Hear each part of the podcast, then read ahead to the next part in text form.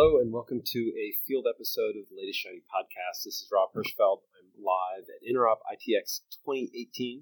I'm here with Scott Lowe, field engineer at uh, Heptio. Did I get that right? Yeah, yeah, absolutely. Excellent. Um, previously with VMware and a pretty well-known blogger in Yeah. the in the VMware space, deserting the community there uh, in favor of you know the, the welcoming arms of the container infrastructure, The, the new shiny, the new shiny, latest shiny. the latest shiny. exactly. Give us a little bit of background on what's going on and, and how things are going.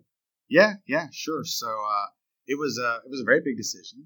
Um, I mean, it's a it's a big technical change, and for somebody who's been in the VMware space for you know, probably 15 years now, right, writing books and blogging about it and speaking at the conference and all that, a little scary. But at the same time, you know, I've been talking with folks over the last couple years about how their skill sets need to change and how they need to evolve and and how they need to push themselves sort of outside the comfort zone. Much in the same way that you know you kind of saw me through my through my blogging begin to embrace like other, these other technologies and these other things. I felt like it was important to kind of take that step now and pursue that in my own career, right? And so you know, it, it had been phenomenally successful. And I thoroughly enjoyed my time within the VMware space. I'm thankful for all the folks that I met and all that. And I'm not you know like Not burning the not bridges. deserting the Yeah. deserting the community, so to speak, right? but but at the same time, it was time to, to kind of put myself out there and say, okay, let's let's go look at you know what, what is the next evolution of my career, the next evolution of my skill set. Where do I believe I can make a difference? Um, where can I try to take some of the lessons and the principles that I've applied in terms of interacting with others within the VMware community? Where can I replicate that for the benefit of others in other communities, right? And so, in looking at that, I felt like that sort of Kubernetes and containers were really making uh, a very significant impact. Lots of dynamic change there. It's a new technology, and if nothing else, I've found that I've been reasonably effective at taking new technologies and helping other people sort of consume them. And so this seemed like a very good fit. Well, but if, if I look at it from that perspective, you've been doing virtualization for a long time, and in that case, there's a transition, people learning the tech and how it impacts and changes their lives.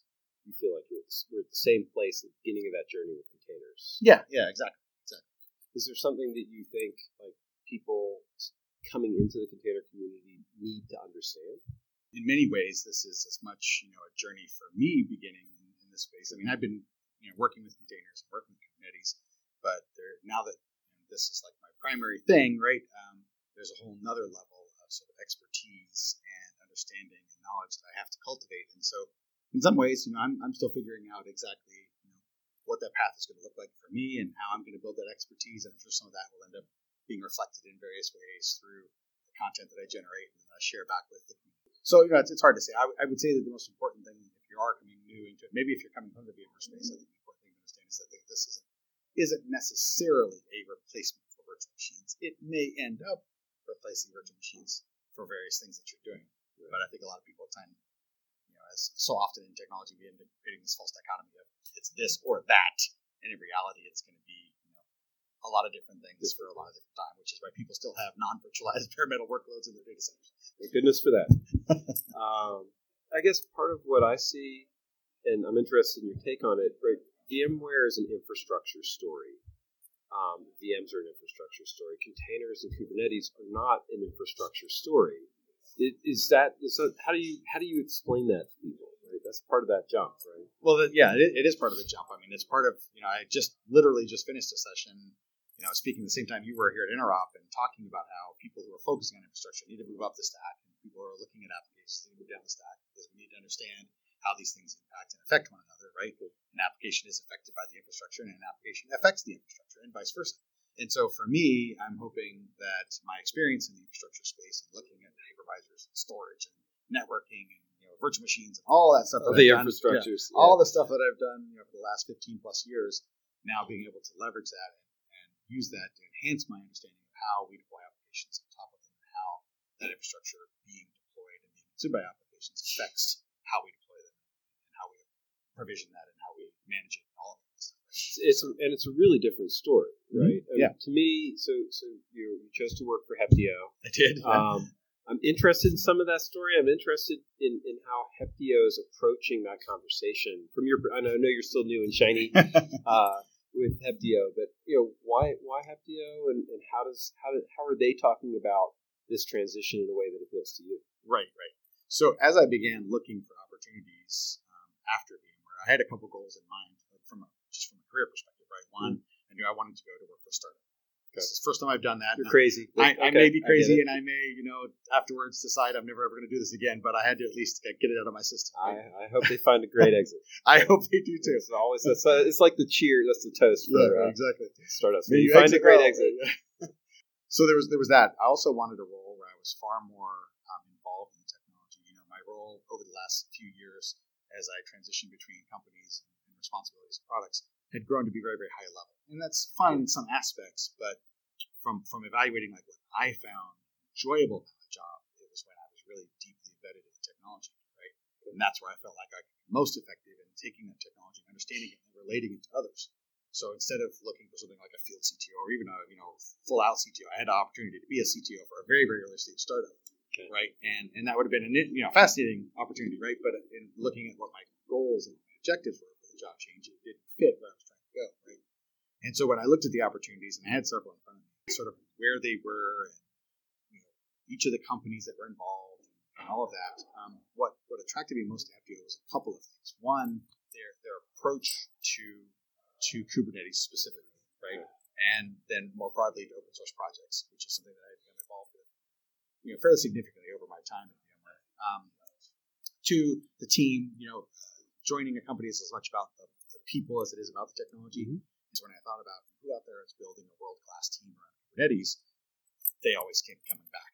Right? And it's not to say that there aren't world class people elsewhere, right? But the, the, the quality of the people that they were attracting was in, in itself attractive. Um, and then, uh, you know, third, to be honest with you, and I, I, don't know why this is the case, right? But when I began thinking about Kubernetes companies, um, Heptio was the brand that came to mind. I don't know why that is, and somewhere probably in Seattle, one of the marketing folks is saying, "Yes, I was successful," right? Um, but but that's just kind of where it is. I mean, you know, we had Craig McLuckie and Joe Beda as, as founders, both coming out of Google and helping launch Kubernetes while they're at Google. So maybe there's that part of it. I don't know, but I'm um, looking at that, and it felt like this was the right opportunity. It was, it was a, a mindset and a way of approaching Kubernetes and open source that, that felt very compatible and very natural to me it was um, a way that I think is beneficial both from the commercial aspects, like building a sustainable business, but also being beneficial to the open source part, which is where we can kind of all contribute back to society and community as a whole, right? You know, just sort of hearing Craig and Joe talk about their vision for the company and kind of culture they wanted to build and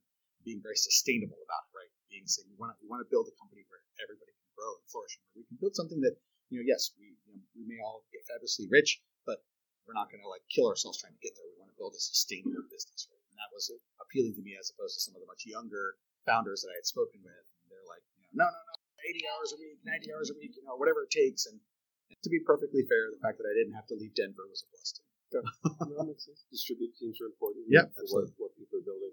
And I, I'm not, you know, building a startup is not a you know, short journey, and so you, know, you need a sustainable work habit right for it. Um, you know, definitely there, there's it's work, but oh yeah, yeah, yeah, yeah. You, you can't sprint the whole time. Right, right, right. It's a marathon. You have to think about it. uh, and frankly, this is you know Rob's aside in this is that if you're working 80 hours every week, there's no slack time. You're gonna never be able to handle the, the things that come up that you actually have to really deal with. And so yeah. you're, you're constantly making compromises. Um, and I don't find people who are constantly making compromises build good products. Agreed. So, and Heptio has taken a really sort of unusual approach from my perspective in, in this, right? Because Kubernetes is a big open source project. Um, it's clearly becoming sort of a de facto leader in the container orchestration space, but it's far from complete. Correct. Um, I would I would really just call it a kernel of the container world, not it's not even a. There's all sorts of gaps and holes and things like that. And Heptio feels like they've thrown themselves in front of the breach and, and sort of trying to plug all the holes in the dam. Um, it's, it's sort of the way it, it feels, right? Uh-huh. oh, we have a new project that solves this problem, a new project yeah. that solves that problem. Yeah, yeah. Is that the strategy? I mean, how does that? Is that what they're doing? Is that how it works? Well, some of it plays into our longer term strategy, which involves things that we haven't uh, announced or or unveiled yet. Okay. So. You know, there's I, a longer I, strategy. We don't. There's a bigger picture there that I can't disclose at this time, right? But the, the key thing is that I would that I would say is that we approach everything with a decidedly open source mind. Okay. And, and to give you an example, right? So we have these open source projects that we've launched, like Ark, for letting you back up you know, uh, your cluster, the configuration cluster, and Contour for using Envoy as a load balancer, Ksonnet as a templating language, um, and oh Lord, okay. for you know, testing performance, right? To making sure that a cluster that is running Kubernetes behaves and expects and reacts the way a Kubernetes cluster should. Right? And so you look at all these things, and all of these things came out of our experience with customers saying, look, we're, we're trying to do Kubernetes and we don't have a way of doing blah, right? And we're like, okay. You know, and so to that point, it kind of looks like, oh, well, you know, let's stick our finger in the dam right there because you know that's a. That's what you're, in a lot of ways, right. that's what you're doing. Yeah. yeah. Um, and so we're, we're trying to be very customer focused and helping address customers' pain points, right? Okay.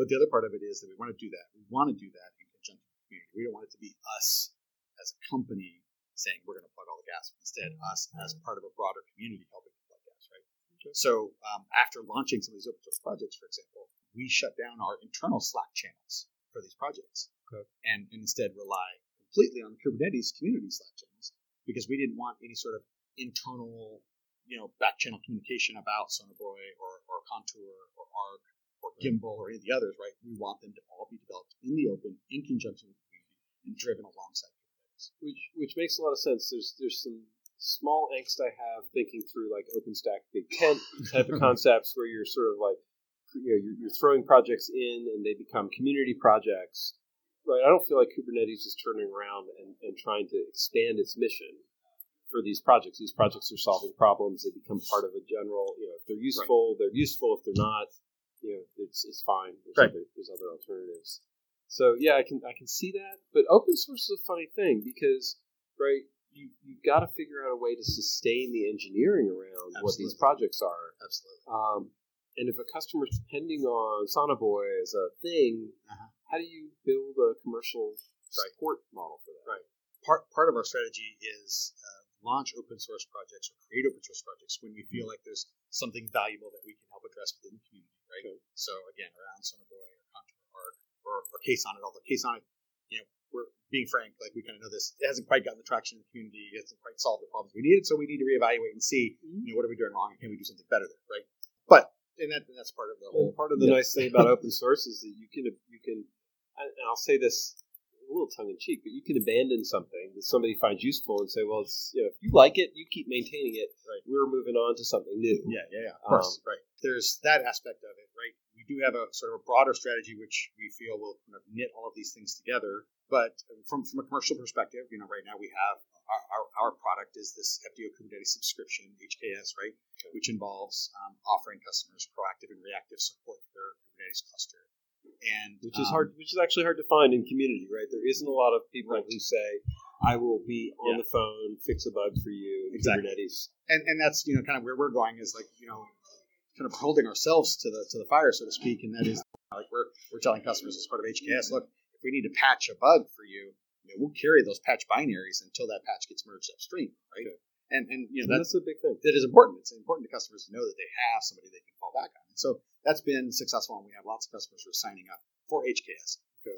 The, the, I guess the key distribute the key thing about HKS is that it's not a distribution. It's not a packaging of Kubernetes. It is upstream Kubernetes, right? Okay.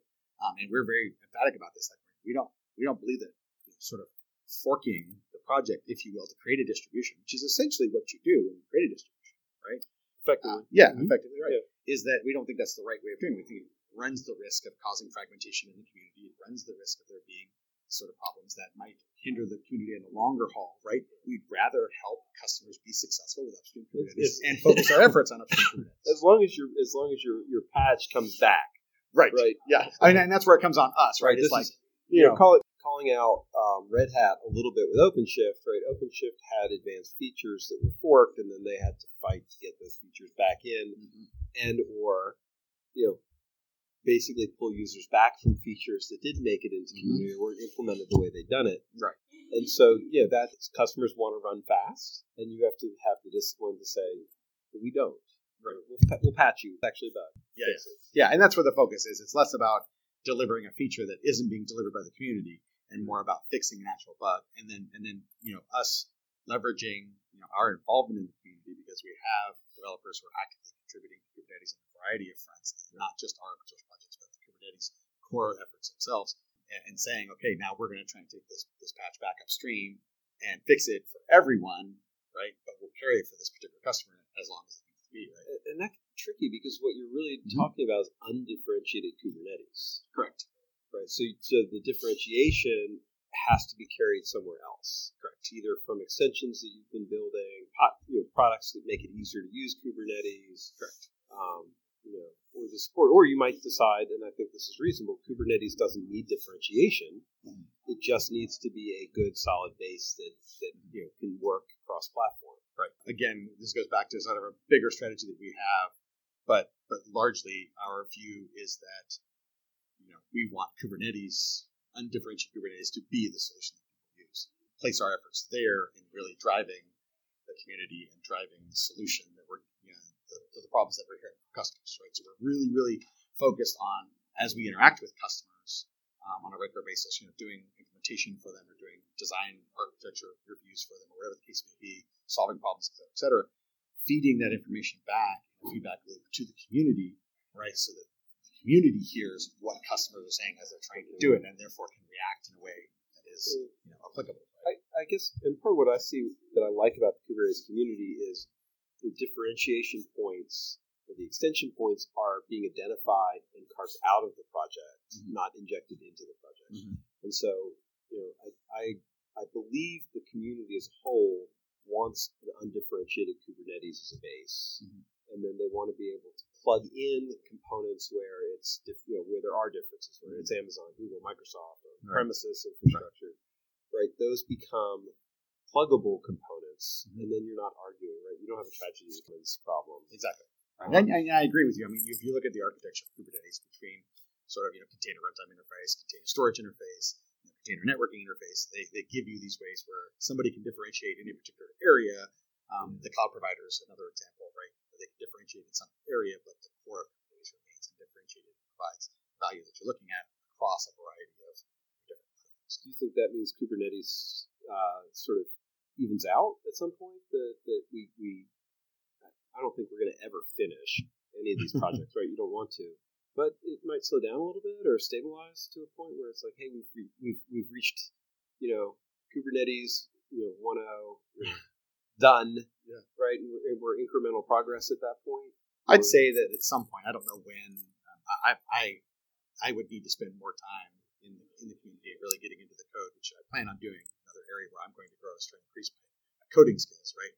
But um, I, I would say, you know, it, it seems very likely that will occur. I just don't know how far out that will happen, right? And you know, I mean, I think we've seen that to a certain extent with some areas of Kubernetes. You know, as the API progresses, and they look at you know versioning the API, right? So this part is you know V1 stable, and this part is V1 beta, and this part is V1 alpha, that kind of stuff, right?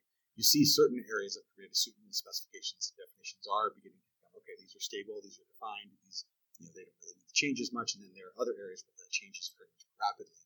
Um, and so, you know, as a whole, I think the project will continue to evolve, but I think it's certainly very reasonable to say that certain areas will begin to become very, very stable, and and you know, will, I guess, for lack of a better term, going to maintenance mode, right, where we're just fixing critical things, and, we don't really need to see drastic evolution in those areas. Makes sense. And I think that that would be a good thing. And I, I look at some core technologies that are essential, uh, Istio, specifically the service mesh more generally, Mhm. right? You really need a service mesh to run, um, you know, microservices application.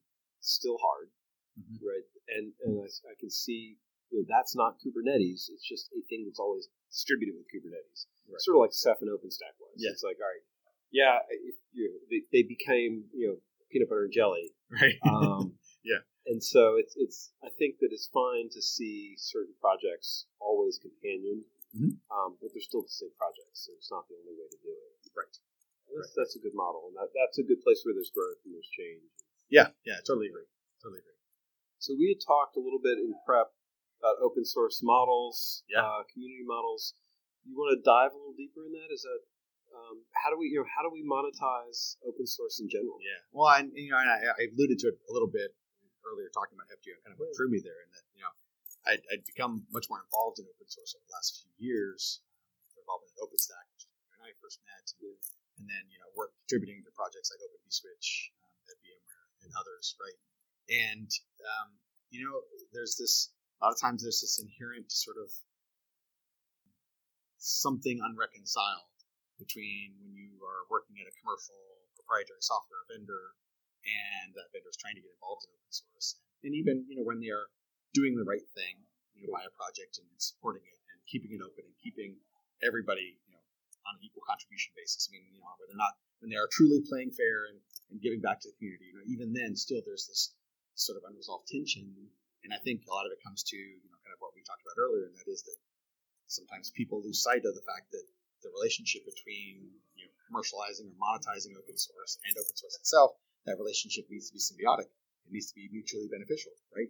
Um, in that open source by itself, um, as you know, as in the everything must be free as in speech and free as in beer, you know, um, that by itself, which are very different things. they yeah, are very different very things. That's absolutely correct. Yes, um, that by itself isn't enough because somebody's got to, you know, pay the bills on the infrastructure that runs these things and the developers that write the code and, and that kind of stuff, right? I mean, these, the vast majority of these developers are not independently wealthy and you know don't need to be paid. They they need they have bills and they have families. And, and, and for this and for infrastructure software, this is real stuff. Right? Yeah, it gets in production. So how do you sustain? You know, because it's sustaining engineering that, mm-hmm. that we're talking about, right? Mm-hmm. Your your answer to I have a bug in Kubernetes can't be patched to the new version right? Sometimes it has to be, I'm going to help you figure out what you're doing, spend some time, be the other, mm-hmm. you know, this is, this is where Heptio is, right? Be on the phone saying, all right, yep. we're not, the answer is not upgrade and patch, right? Or figure it out yourself by reading the code. Mm-hmm. Um, that's a commercial, that's mm-hmm. a transaction, right? Somebody, I, I, I, talked to somebody about it as babysitting, sort of, right? It's right. it's right, you know, or, or therapy, right? Yeah. You're, you know, somebody you need, you call up somebody so they can listen to your problems and offer you advice. Yeah, that's exactly um, right and that's you. You, yeah. you, don't get that for free. No, no. I mean, and, and that's and that's the reality. I mean, like it, it is what it is, right? I mean, you know, when you want to have that, that person or group or company that you can call up and say, I ran into this problem and I don't know how to get around it, and it's, it's impacting my business's ability to do what a business needs to do, right? There's there's something in that, and there's value in that, and that's why part of you know the HKS is us doing this, providing support, giving you people you can call, providing SLAs and that sort of thing around you know somebody they can call, and that's fine. That's part of it, right? The other part of it, I think, is is building a model whereby you can you can be uh, an open, decidedly open source company, right? And maybe support is an aspect of how you sustain engineering to provide that, right? Um, maybe it's other products that you're going to sell that are, are not open source. You know, maybe it's uh, SaaS services that you're going to offer. That seems to be a really common model. Yeah, like it's a very um, common model. Sysdig, for example, you know, they have the open source piece, right? But then if you really want to get some of their stuff, you've got to tie it into their SaaS offering, right? And that seems to be a really common model. I've heard Martin Casado talk about that model being a, a very common model that he sees emerging. You know, that's what I mean. It's what RackN's doing. From right, there's open source pieces with Digital Rebar, and then mm-hmm. Will, will take enterprise extensions and make the product usable. Right. I think that it's you know Kubernetes since it's not Heptio's product or project even, mm-hmm. it's it's easier to say yeah we'll help you, but that's you know that it's it's not, not our stuff. You're going to have to pay us. So big open source communities are like that. Although it didn't work out that way from an OpenStack perspective. no, it did not. Um, but that might be a topic for a different podcast. That's a topic for another podcast. It's well trodden ground too. Um, but I, you know, I do think we the, the consumers here need to have. This to me is one of the sea changes that I haven't seen yet in market. Right, is if you're using open source software, you need to be thinking in the back of your mind, I better pay, especially if you're an enterprise running something in production. I need to find some support process where I am paying engineers who are sustaining this mm-hmm. project. Yeah. Um, yeah, I mean, the, the reality is, you know, we talk about open source software being free, and we made the distinction earlier about you know free as in speech, right, and free as in beer. But the reality is like it's never going to be truly free as in beer. Like you may not have to pay a license for it, and you may even choose not to pay somebody to support it, but you will pay either in an outage or in downtime or in building that expertise on your own team, right? And and that, there's nothing wrong with that. That's fine, but it's about you know the, the, to, to your point, it's about helping consumers understand that there is going to be a cost well, and there's a different side effect. Um, because what, what can happen is if you pay the, the tax of having somebody on your team understand the tech, they're going to go implement it in their way, mm-hmm. right? And and if they do that, there's no economy of scale because their way is, is almost certainly not the next person's way. I'm Yeah, thinking Ansible Galaxy with a thousand yeah, a thousand versions of a single role. of a Yeah. role. yeah, yeah, And so, right, that's not a good open source model. right. I agree. because now we have a whole bunch of people repeating effort. There's no economies of scale. So vendor, you know, our job, right, Heptio, RackN, every you know, everybody else, is to say this is a pattern that I want to see promoted. Mhm. I, I, you know, open source code is great. People can see it. They can use it. They can have an opinion. They can check the quality, make sure everything. You know, all those are awesome, right? We love when somebody finds a bug and says, "Hey, I think this line is wrong," Right. and we are happy when they tell us we fix it instead of them doing a pull request. There's Yeah. no shame in that. Right. Um, but yet, we we at you know same time from an open source perspective don't want you to do six different six different ways. Right, right, right. And I think that's that's actually part of part of why we're involved in the conformance effort within Kubernetes, right? Part of why we created and launched Sonobuoy, which is the project that the Kubernetes community has converged upon to test conformance, and that is to help customers understand, you know, yeah, there may be minor differences in how you go about implementing it, right? But in the end, we want to make sure that what you implement behaves and expects and reacts in a certain way, right? Um, uh, as defined by the Kubernetes community. Right. So so this this has been my favorite question of the of the month. Okay. So right, if if we have a conformance in Kubernetes, does it create a marketplace for people to write software that works against a conformant Kubernetes cluster that I can now sell you as a licensed software package? Not SaaS. Yeah. But but you know, food company writes bar product spec that solves some problem for you that you Right. want to run Okay, gotcha. and you, they say as long as you have a conformant Kubernetes, you can buy our software and run it. Is it is are we able to create a market like that? Well, I mean, it might be a bit early for me to to definitively answer that, but my, my initial guess would be yes. In that, you know, um, recognizing conformance doesn't necessarily dictate stability of APIs over time, Sure. right? But it seems to me, at least where I am right now in this journey, that if we did have a conformant cluster, right, um, that it should behave in a specific way, and that's the whole purpose of, of tools like Sonobuoy is to test it and look at the test results and say this is how it behaved, and therefore it passed the test or did not, right? Right. And then based on that that knowledge, then be able to say, um, yes, a, an application written to this version of the conformance tests should run in a, in a consistent way on any cluster that passes these tests. Right. Now, again, keep in mind, performance doesn't necessarily equal production readiness. Right. Conformance doesn't check for an HA control plane Right. or anything of that nature. Right. Um, and those things may make it may make a, you know, an environment more suitable or less suitable for running applications. Because I mean, because this is where you know, and you're perfect for this because of your VMware experience. Right? VMware created a market in that people could say, "I don't care what your infrastructure is. If it's VMware, my stuff will run in it. Here's a VM. Mhm. You know, I'm delivering you a VM, Correct. and I, I now I don't care about your hardware. I don't care about your anything. It's like, here's VM. Yeah. yeah.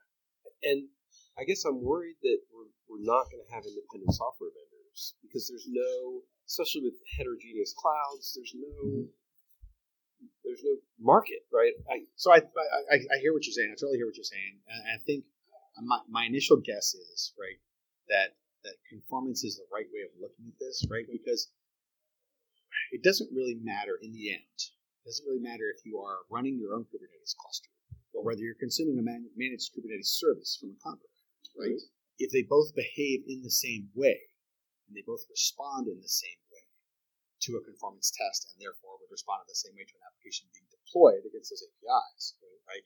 Then we should get the benefit of being able to say, I can deploy application foo from vendor bar on a conforming Kubernetes cluster, whether that is an on-premises piece that I'm running on vSphere, or whether that's Amazon EKS, which you know, will eventually be that, that's or the Nirvana, is- right? Yeah, and I and I think that my initial take is, and Joe and Craig may may come back and beat me up if I don't get this quite right, but my initial take is where I am, right, is that the conformance is the right way of looking at that, and then also giving people a conformance suite that lets them lets that conformance testing be extensive, right?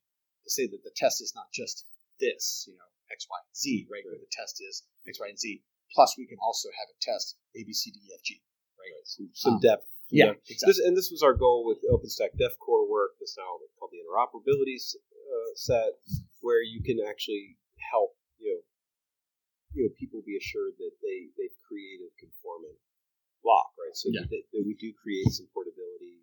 Um, and, and it's possible that, that Kubernetes um, is the VMware of the future, um, in the sense not from a product perspective, but from the But being a layer that homogenizes a bunch of different infrastructure. right is, Yep. a, is an infrastructure abstraction that, Mhm. that creates a market. Yep, exactly. Um, because I really hope that it's not just Amazon, Google, and Microsoft is the only place where infrastructure gets run.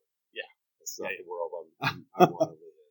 Right. Totally agree. Totally agree. Um, my my belief is, and part of the reason why I made the switch to Kubernetes is that that. It might be really really early yet, and we may not be there yet. But my vision, my anticipation is that that's what we're driving towards.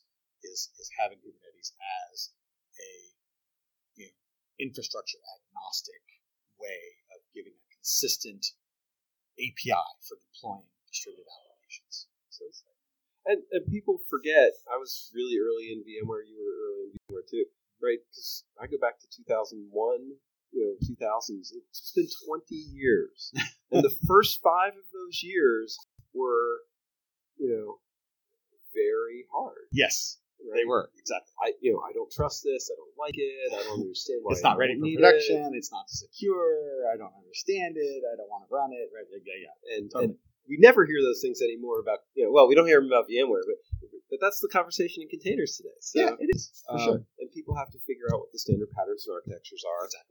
Um, and that's what people, you know, you know, who weren't there at the beginning, weren't in that time period where VMware was deployed in 40 different configurations, Mm-hmm. right? And we had to wean out um, all the ones that didn't work until we got to the most expensive ones that made the margin. Maybe that's not Maybe the that's path what we happened. want. Oh wait, that's not the pattern. um, but you know, I, I joke because you know the SAN-based VMware is a great thing that unlocks vMotion, Yeah, but is a super expensive way Oh, to yeah. configure the it is. infrastructure. It is. Um, yep. Scott's smiling as he was in VMware while they were doing that. Uh, well, yeah. I was, at a, I was at a VMware reseller, but you know it's all the same. we were the ones selling them the SANs and the, and the hosts, so yeah, it's all good. and so yeah, and this this is the exciting journey. I, I Yep. feel like that that sort of filter is that same filter, right? We're at a point where as we lock in some repeatable patterns, Mhm. and I feel like Heptio is clearly in that in that mode. And that's something I appreciate watching the leadership, the quality of the people that, that Heptio's been putting together. It's sort of like let's you know we don't know yet, but we're, we're turning the knobs until the patterns emerge, Mhm. um, and that's what open source is really good about. Yeah. right? Yeah. And that's definitely the case. I mean, we want to we want to help scale Kubernetes. We want to help customers adopt Kubernetes, and in order to do that, you have to identify the patterns and identify those common configurations and identify the gaps and work with the open source community. And we have to do that in a sustainable way because you know the open source community is as important to us as hopefully we are to the open source community and to our customers. Right? I mean, it's it's all about providing value, you know, all the way around, 360 sort of thing, right? That that's what we want to do. We want to we want to find those patterns. We want to document those patterns. We want to share those patterns, and then help customers be successful. So my virtual Steven is uh, pinging me that we're, we're out of time, uh, so we should wrap it up. How do people find you? Where, where do they go to connect with you and Heptio? Yeah, yeah, sure. So, you know, Heptio, uh, Heptio.com, uh, if you want to go look at what's going on with the company. Um, there's a blog on Medium as well, but you can link to it off the off the website. And honestly, I can't remember Medium URLs. A little bit life of me, but that's all right. Um, yeah, exactly. Google is your friend. Uh, and then you can follow me on Twitter as at Scott underscore lowe. And uh, then um, I share a lot of what I do on my website. It's uh, blog.scottlowe.org. Cool. And you had a podcast too? I, I, I Please do. promote. I, I do, right? Uh, called the Full Stack Journey podcast. Um, don't beat me up on the name. It's, it's the name that I found, and I haven't found a better one yet. But if you have a better one, give me an idea. But the idea is sort of the changing nature of skill sets that IT professionals need, and not being able to say I'm just a storage person or I'm just a person or whatever the case may be, but needing to move up the stack, or if you're in infrastructure or down stack, you're in applications, and just kind of being aware of how you know, sort of holistically, you know, what what what you're doing affects the rest of the stacks, and that's available um, as part of the uh, Packet Pushers uh, network. So packetpushers.net. Excellent. Yeah. Great. That makes sense. Excellent. Thank you. All right, thank you, Rob.